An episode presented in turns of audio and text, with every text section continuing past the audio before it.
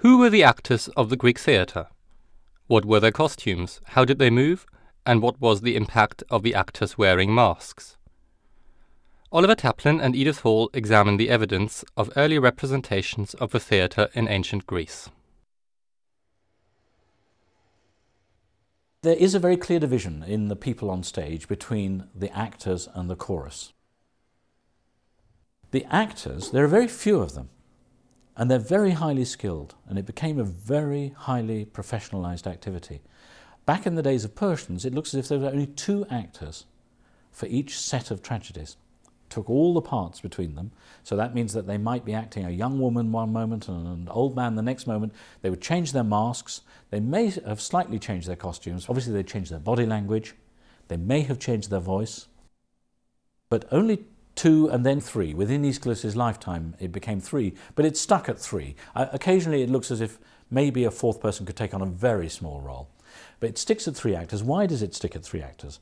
Uh, I think there are two ways of coming at that. One is that it was a highly specialized profession, um, and only very few were regarded as having the presence and, above all, the voice uh, to be actors uh, in a theatre of this size uh, and performances of this importance.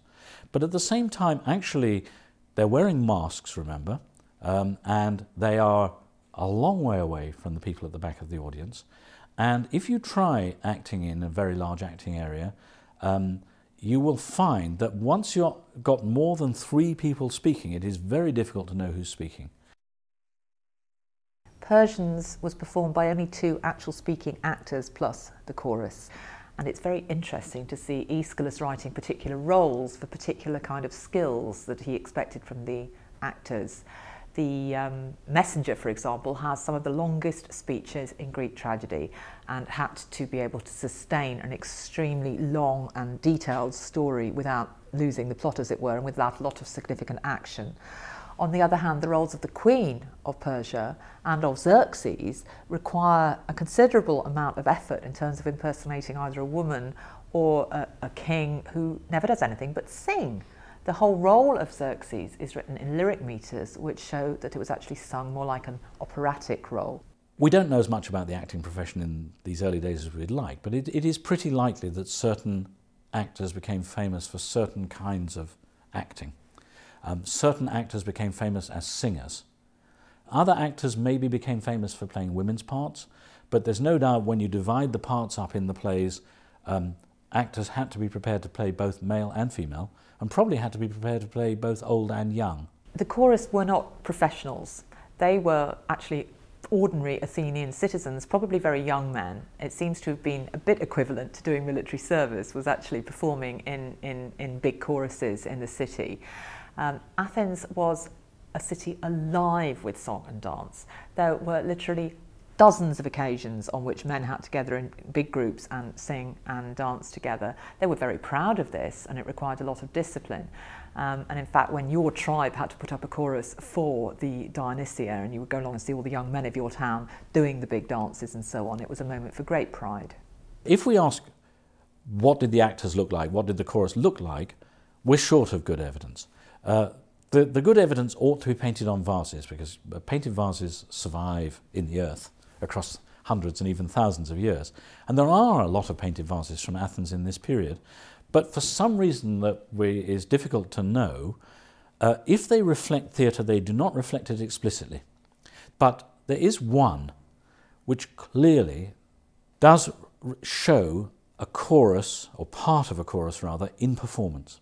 It's pretty early, it's probably even earlier than Persians. It, it may date from as early as 490, but it has six men all costumed as soldiers, as young soldiers, uh, all with exactly the same face, exactly the same hair, which, even though you can't see it's a mask, is very suggestive of a mask. They all have their mouths open, they're all clearly uh, singing, and they're dancing.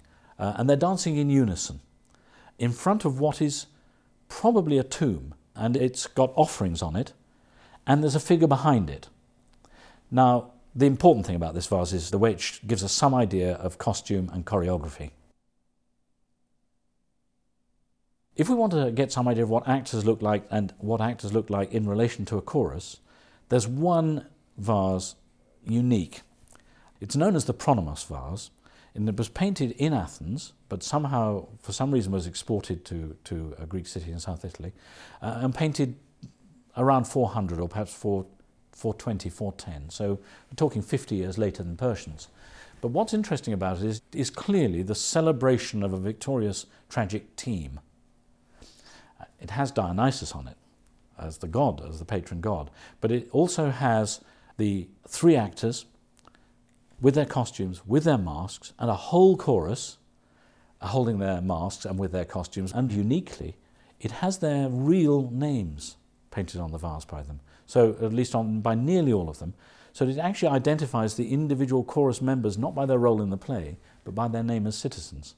While the actors don't have names by them. So, the vase was clearly to, to celebrate the team achievement rather than the actors. But it does celebrate the instrumentalist. In fact, he's in a pretty central position, seated beneath Dionysus, and his name is Pronomos. He was a very famous player of the aulos, and on this vase you can see actually what an aulos looks like. It is a double pipe with two reeds. And this was the instrument that accompanied tragic choruses and tragic singing. It's an instrument that clearly had a really strong, piercing sound that could be heard throughout this large uh, auditorium area. And also, the playwright is there with his name, he's called Demetrius, but, and he's sitting on a stool with his roll of papyrus, his script in his hand, looking a little bit disconsolate actually. He's slightly sidelined, I think, by the Aulos player, but he is there. The costumes of Greek tragedy were probably not as, as differentiated as we think of the costumes in mod modern drama being. There are regal costumes, there are humble people's costumes, there are slaves' uh, costumes. Obviously, there's some differentiation of male and female. Uh, but actually, the, the, from the, as far as we can judge from the uh, art record, the biggest single differentiation of costume is between Greeks and barbarians. For barbarians and Persians in particular, we got quite a lot of evidence of how they were costumed or how people thought of them as costumed, because there are quite a lot of uh, vase paintings and other artworks uh, showing barbarians.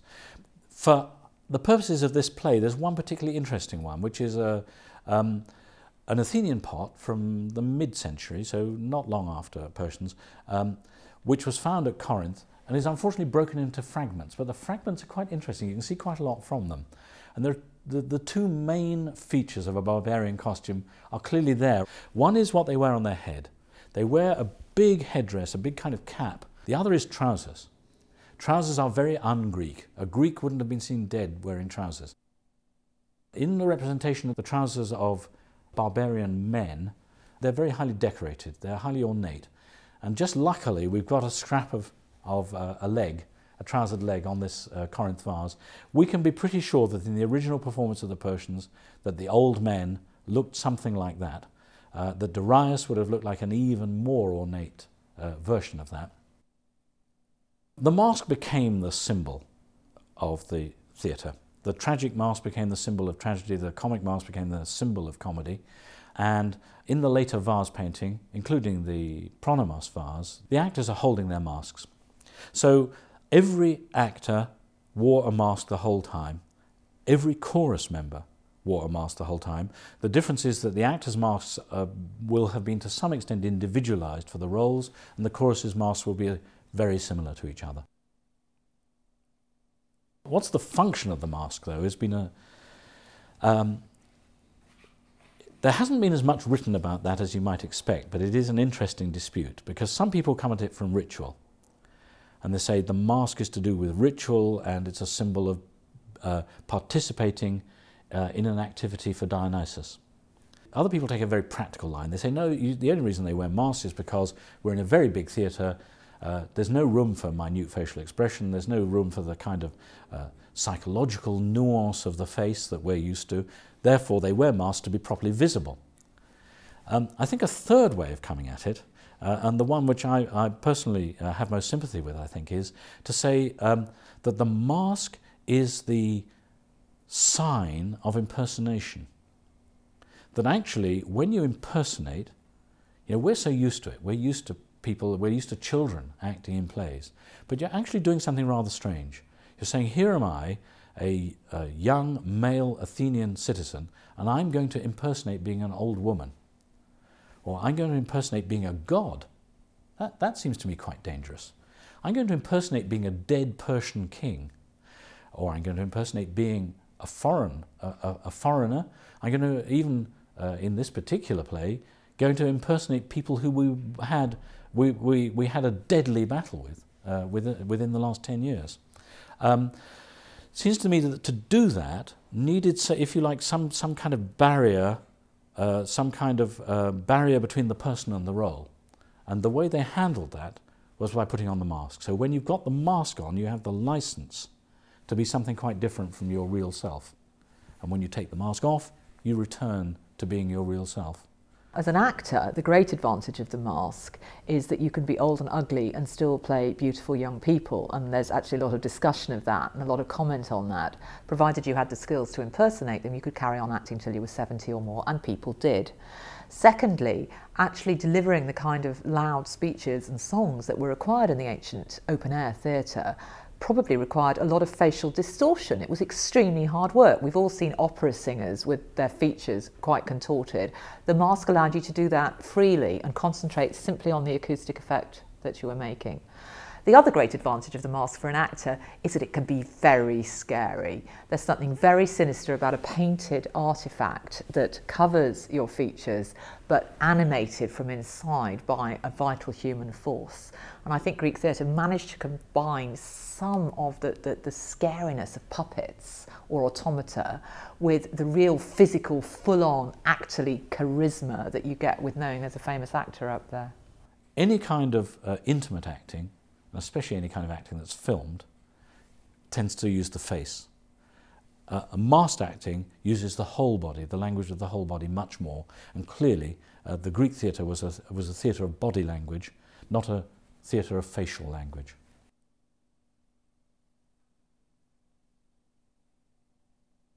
There's considerable evidence from much later in the 5th century for an increasingly naturalistic type of acting, much more fluid movement and much more attempts at, at real um, emotionally effective representation of the way people move under pressure.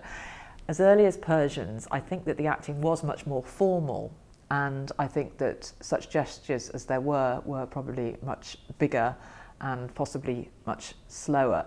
Persians is something of an exception, however. Although it's the earliest Greek tragedy, the text actually tells us about several gestures and things that went on in the course of the play. One is all the ritual gestures of mourning.